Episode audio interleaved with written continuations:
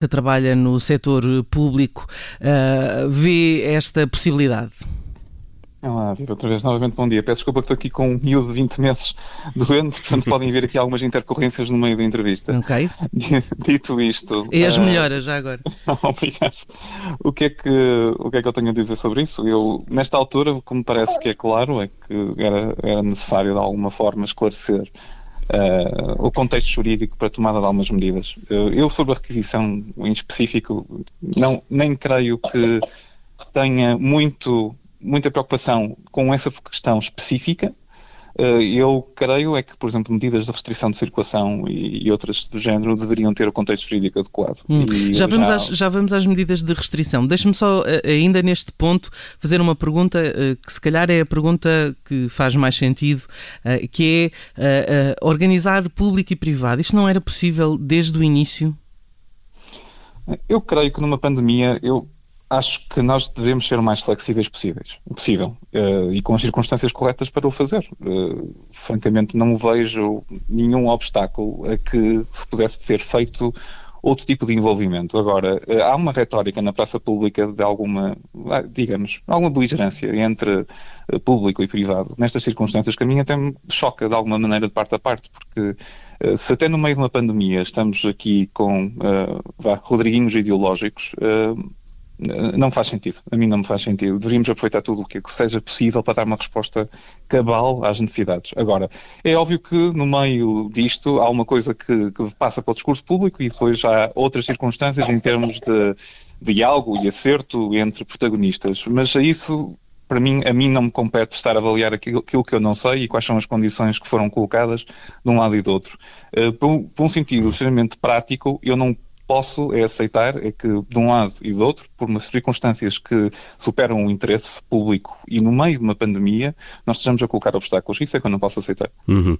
Uh, Bernardo Monteiro Gomes, em relação às, às, às medidas uh, que estão a ser tomadas, uh, no fundo para condicionar o comportamento das pessoas, de alguma maneira, porque isso é essencial, acha que nesta fase estamos a ter uma atitude demasiado branda nesse tipo de medidas?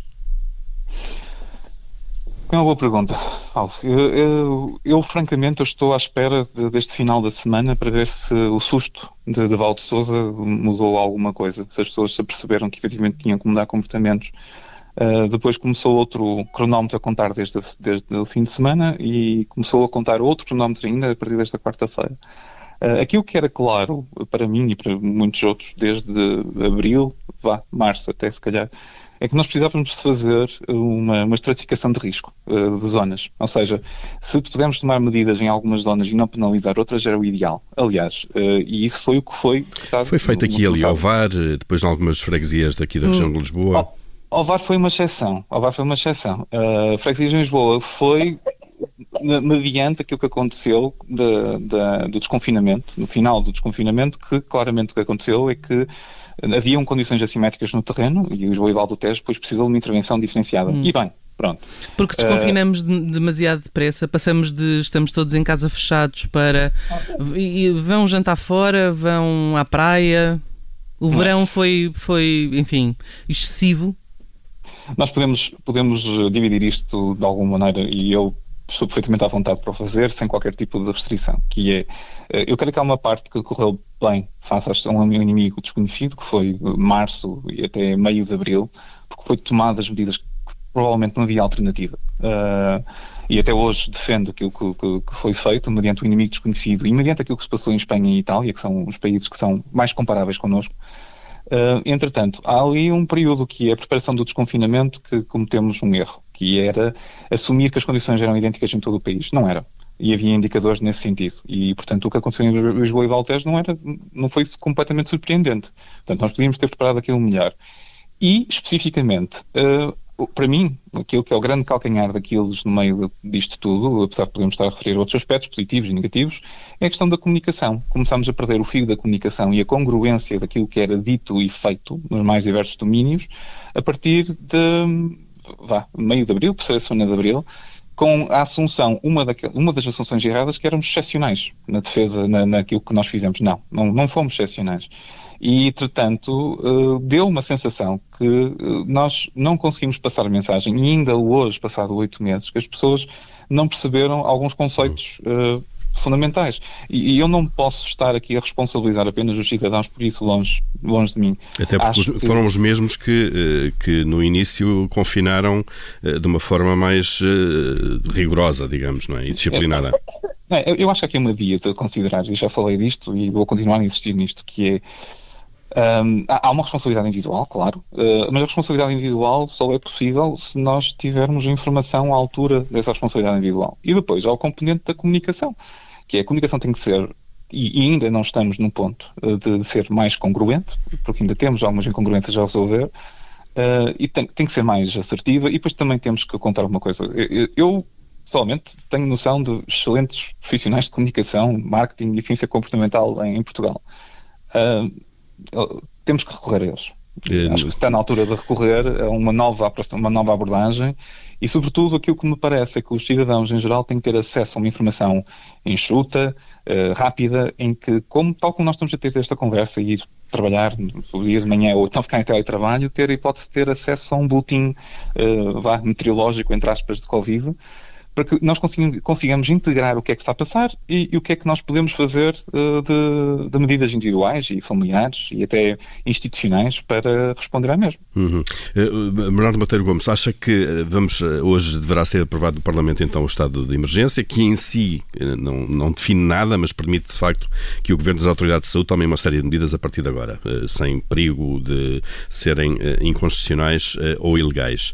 Uhum. O, que é que, dentro desse chapéu, eh, o que é que devia ser feito? Eh, já vamos ter a tal divisão, ou já estamos a ter a tal divisão por, por conselhos, em função do, do, do risco de transmissão.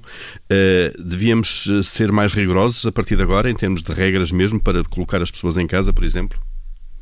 Isso tem, tem valido discussões acaloradas com uh, grandes amigos uh, acerca daquilo que pode ou não pode ser feito. Evidentemente, quem tem uma perspectiva mais uh, bah, liberal da, da, da, da, aproximação do, do, do, do, um problema destes, insiste, e bem, na perspectiva de nós não termos esgotado a questão da, da comunicação. Okay? Uh, porque há aqui coisas que ainda temos que fazer uh, e que não estão a ser feitas, nomeadamente a questão da congruência da comunicação e do seu formato. Relativamente a medidas no terreno um, e aquilo que o estado de emergência poderá permitir, há circunstâncias em que nós um, nós já não podemos esperar que medidas de, de, de, informação e comunicação resolvam um problema uh, urgente. Uh, mas, a meu ver, aquilo que me parece é, pelo menos, termos a hipótese, se as coisas se descontrolarem em determinado local, uh, termos a restrição de, circulação em movimentos, uh, eu não gostaria de voltar a implementar cordões sanitários. Uh, acho que é, é muito duro, mas se for preciso, nomeadamente as condições controladas, pode ter que ser necessário. Há uma perspectiva que a mim, eh, especialmente na questão do estado de emergência, poderá ser uma utilidade, que é a questão do, do recolher obrigatório. O recolher obrigatório tem uma perspectiva que poderá ser usada de forma, uh, vá, cirúrgica, uh, que é um problema que não, com, no qual nos separamos, que é a questão da, da, dos jantares e dos eventos sociais, em que infelizmente as pessoas ainda continuam a fazer eventos com muitas pessoas e até infelizmente, com pessoas da mesma instituição ou da mesma empresa e que põem em risco a própria empresa ou a própria instituição. Algo que não, é, não foi compreendido por, por, por algumas pessoas, aliás, bastantes pessoas. E isto, para mim, eu não estou sequer a culpar essas pessoas a priori, estou a dizer que, efetivamente, alguma coisa falhou em termos de informação. Portanto, o estado de emergência, para concluir, poderá permitir eh, o enquadramento devido da restrição de circulações, nomeadamente a questão do recolher obrigatório, ou, eventualmente, a implementação de vá, cordões sanitários similares, se assim for necessário. Creio que será essa a utilidade, para além de outras coisas que possam ser necessárias, mas uh, francamente eu espero e tenho alguma esperança que até uh, vá, alguns dias a partir do dia de hoje nós consigamos, com algumas medidas cirúrgicas e aquilo que já foi feito, consigamos controlar isto. Hum. Uh, isto para fazer aqui uma, uma, uma questão prévia, uh, o, o, Bernardo Mateiro Gomes é muito ativo uh, no Twitter, uh, fala muito sobre o seu trabalho e nesta altura de pandemia tem sido para muitos um, enfim, um elemento a seguir pelas suas, pelos seus conselhos e uma das coisas que tem falado é precisamente a questão das refeições, ou seja, as pessoas em contexto de empresa estão distanciadas, têm cuidados, usam máscara, mas depois nas refeições refeições acabam por não o fazer. Um, tendo em conta que não é possível tirar toda a vida uh, social uh, aos, aos cidadãos, o, o, que é que sugere que se faça para que uh, seja possível ter alguma segurança? Eu, eu posso dar a minha perspectiva, que é, que é, que é a seguinte. Eu, eu creio que nós devíamos adotar um léxico uh, próprio para isto, as pessoas perceberem a questão da. Eu tenho falado um pouco da cota social ou da. Ou, ou até em algumas circunstâncias da dieta social, que uhum. é o seguinte. Um, o que eu tenho recomendado a instituições e empresas neste sentido é instituírem uma prática em que as pessoas ou têm a possibilidade de comerem uh, com distanciamento de, de outros, ok? Portanto, há uma segmentação, ou então comerem em pares fixos, ou seja, terem um parceiro para poderem ir almoçar. Um, isto é possível de fazer. Há, há, há empresas barra instituições que têm maior ou menor dificuldade em implementar isto. Uh, eu tive feedback positivo de alguns indivíduos que até, por exemplo, têm empresas que fazem rotação do, do horário e marcações para que não haja sobreposição. Um, aquilo que efetivamente eu creio que não pode acontecer de todo é nós termos uh, a almoçarada da, da empresa ou da instituição com 10, 12 indivíduos. Isso, nesta altura, é extremamente aconselhável e é um próprio perigo para a empresa. E, portanto, é, é uma coisa que, que, os próprios gestores uh, e os próprios funcionários terão que apreender. A minha recomendação em termos individuais, é, é, fácil para mim, porque eu não tenho um trabalho, eu tenho um trabalho ajustável, tanto pode ser presencial como pode ser em teletrabalho. Uh, eu acho que, que as pessoas têm que ter opções para refeições, têm que ter espaços, uh, sobretudo com ventilação, amplos, para poderem até comer, estarem a comer ao mesmo tempo distanciados. Um, e uma das coisas que eu tenho insistido, que é nesta altura, Uh, e há duas alturas diferentes. Esta altura, que é uma altura epidemiológica sensível, que é as pessoas terem, de facto, uma cota social bem estabelecida, ou seja, podem ir jantar com um amigo ou dois, mas durante os próximos, durante a próxima semana não, não há mais nenhum deste evento. É ou para então, não se tornarem, almoçam... eventualmente, elementos de transmissão. Exatamente, ou seja, eh, temos que ser uh, bastante uh, uh, sensíveis ao número de pessoas com quem estamos durante a semana. Bernardo, há aqui uma, há, uma, há uma medida, por exemplo, que se utiliza na Alemanha que é preencher um pequeno papel quando, depois de estar num restaurante ou num café, com o número, o telefone, com o nome, para o caso de ser, ser preciso rastrear aquela pessoa. Uhum. Isto será uma medida eficaz? Eu, francamente, eu, eu, eu, acho que isso é uma hipótese, tudo certo, mas uh, o, o, registro das próprias pessoas, por exemplo, em, em, questão de restaurantes, aquilo que está neste momento na literatura é que nós podemos ter refeições uh, com bastante segurança. Uh, agora, a questão é, tem que ser, ter cuidado com, nomeadamente, circunstâncias como o pé direito e circunstâncias, nomeadamente, a questão do, da ventilação. Ou seja, um dos casos que ficou célebre, creio eu, da Coreia do Sul, que, que foi publicado, teve a ver, eu não sei se foi na Coreia do Sul, mas já foi no país asiático, em que a ventilação não estava bem ajustada e na prática o que havia foi, o que houve foi uh, uh, a circulação de gotículas de mesa para uma mesa para a outra pela ventilação não estar ajustada. Ou seja, na prática havia, um, havia a circulação do ar estava a ser empurrada de alguma maneira de mesa para uma mesa para a outra. Ao ar livre isto não é obviamente tão problemático, e eh, não me vejo como grande vantagem estar com o registro sistemático das pessoas que estiveram no restaurante, porque a menos que não estejam a ser cumpridas as questões, nomeadamente do controlo de, de, do uso, por exemplo, de, de máscara devido pelos empregados e pelas medidas que estão previstas. Ou seja, eu, eu não estou com receio de um, de um contágio sistemático uh, num, num, restaurante, portanto, é aquelas circunstâncias que eu não me vejo grande vantagem em estar com esse uhum. registro, mais, uhum. esse, mais essa circunstância. Bernardo Mateiro Gomes, do conhecimento que tem do que se está a passar no terreno das, das unidades de saúde, pelo menos aquelas que contacta diretamente, uh, o sistema está próximo da sua capacidade limite? Como é que tem evoluído as últimas semanas e o que é que se perspectiva para as próximas? Hum, Paulo, a, a, questão, a questão é, é, vamos dividir isto em talvez três níveis. A questão da, da saúde pública, uh, do, do, da malta que está a fazer o, contact tracing e o seguimento de, dos casos e etc. Temos a questão também da, da medicina geral familiar e depois temos a questão hospitalar. Um, na, na, saúde pública, pronto, aquilo que eu posso dizer genericamente é que pronto, há, há, um grau de exaustão claro no terreno, pronto.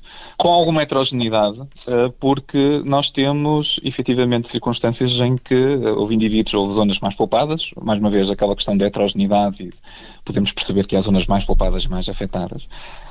Um, mas o nível de cansaço é notório uh, e, portanto, aquilo que eu mais estou preocupado nesta altura é com os profissionais de saúde genericamente, porque não podemos estar à espera que eles deem a mesma resposta abnegada que deram em março e em abril com as mesmas uh, condições. Não, não é possível. Hum. E, portanto, mesmo as férias acabaram por não uh, regenerar completamente a capacidade. Um, o que me apraz dizer nesta altura é que desde o início nós deveríamos ter a noção de que poderíamos e deveríamos lançar mão a todos os recursos possíveis, nomeadamente uh, estudantes de curso de saúde, para uh, termos fileiras mais reforçadas, nomeadamente na questão do contact tracing. A Alemanha fez hum. um rácio de contact tracers, nós poderíamos ter avançado mais cedo com isto. Um, já já é, estão é, a trabalhar esses estudantes? Eu não tenho noção do ponto de implementação no, no, país. O que eu posso dizer, por exemplo, com, com a minha experiência, com a nossa experiência de, de unidade, é que uh, abençoados internos do ano comum, que foram os, são os jovens médicos, são jovens médicos que estão colocados no primeiro ano de, de, de estágio, que vieram reforçar as fileiras e que foram um, um reforço de, de peso, juntamente com os alunos de, de enfermagem, juntamente com uh, todos os nossos profissionais, pronto, a nível local, foi um alívio. Agora, eu posso dizer que nós temos alguma sorte, porque eu conheço unidades que não têm esse reforço ao mesmo nível, portanto estarão a passar pior, certamente, com mais casos por rever, e agora uma palavra em especial para os médicos de medicina geral familiar que estão sobrecarregados com a questão do, da, da Covid-19 e a tentar manter as outras atividades, sendo que em circunstâncias, por exemplo, como Passos Ferreira, é completamente impossível, é muito difícil mesmo.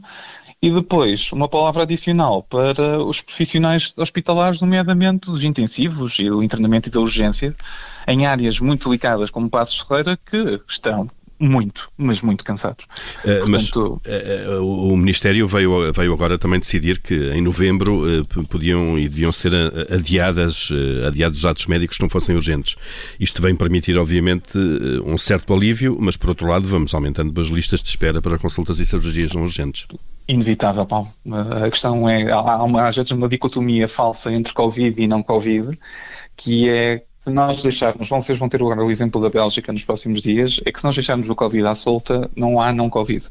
Ou seja, acaba a capacidade de tudo o resto. O problema da Covid-19, que não é uma gripe, eh, é que é, é, absurdamente exigente em termos de recursos. Nós, a partir em que o indivíduo entra nos cuidados intensivos, temos um conjunto de dias em que ele precisa de ajuda e, e fica ali. E, portanto, se nós tivermos um X número de casos eh, a multiplicar-se, temos um X número de necessidades de indivíduos de cuidados intensivos, deixa de haver a capacidade de, por exemplo, de termos tantos cuidados intensivos para atividade programada, porque há, há cirurgias que depois passam por necessidade de cuidados intensivos. E, portanto, isto é tudo um, um, jogo de acordeão. E, por exemplo, não faz sentido absolutamente nenhum comparar cuidados intensivos do ano passado com cuidados intensivos deste ano, porque os cuidados intensivos e a sua ocupação é em função da atividade. Ou seja, a partir do momento em que uh, a Covid-19 começa a comer, entre aspas, a capacidade do, dos intensivos, deixamos de ter espaço para ter atividade programada que possa eventualmente necessitar de intensivos. Uhum. Portanto, isto é um jogo bastante difícil. É, é uma das críticas, entre aspas, que é feita, e, e, essa, essa pergunta tem que ser feita e com, com, com, factos e bastante bem fundamentada, que é, ok, o que é que nós uh, acabamos por não conseguir dar resposta da não-Covid? Agora, é um falso dilema, porque uh, é possível tentar dar resposta até certo ponto, mas deixar a besta à solta, que é, é eu, que, que, eu já disse isto várias vezes, há várias pessoas que ainda não perceberam a natureza da besta, a natureza da Covid-19, que é um vírus, uh, que é uma doença da Covid-19, o vírus SARS-CoV-2, que é bastante intolerante com qualquer hesitação no que toca à, à sua abordagem e que come, entre aspas, um sistema de saúde. E mais uma vez, olhem para a Bélgica e veem realmente que isto não, não, não dá. Agora, outra coisa, Paulo, que é aquilo que estamos a falar da, da, da necessidade, perdão, do alívio, desse eventual alívio, há algo que eu sou particularmente crítico, uhum. de, de, alguma narrativa uh, também por parte de, de, uh, do Ministério nesse, nesse contexto, é não bastam camas. E agora, eu, ultimamente já, já mudou um pouco esse tom. Não bastam camas, é preciso profissionais de saúde para tomar conta dessas camas. E, e, esse, e esse, contexto, e num contexto de cansaço, uh, muito cuidado. Portanto, não, não, bastam camas, é preciso profissionais equipados e não se treina um intensivista, seja ele um médico ou um enfermeiro, de um dia para o outro. Isto é preciso tempo. Aliás, às vezes pensa-se nessas coisas como contratamos e já está. Não, não, não é bem assim. São, são uhum. meses de treino para que as pessoas possam estar ao nível para uh, terem o um máximo de resposta. Bernardo Mateiro Gomes, médico especialista de saúde pública, no Direto ao Assunto de hoje. Muito obrigado e, e bom fim de semana. Obrigado, bom fim de semana. É uma entrevista que pode escutar de novo em formato podcast e também em observador.pt.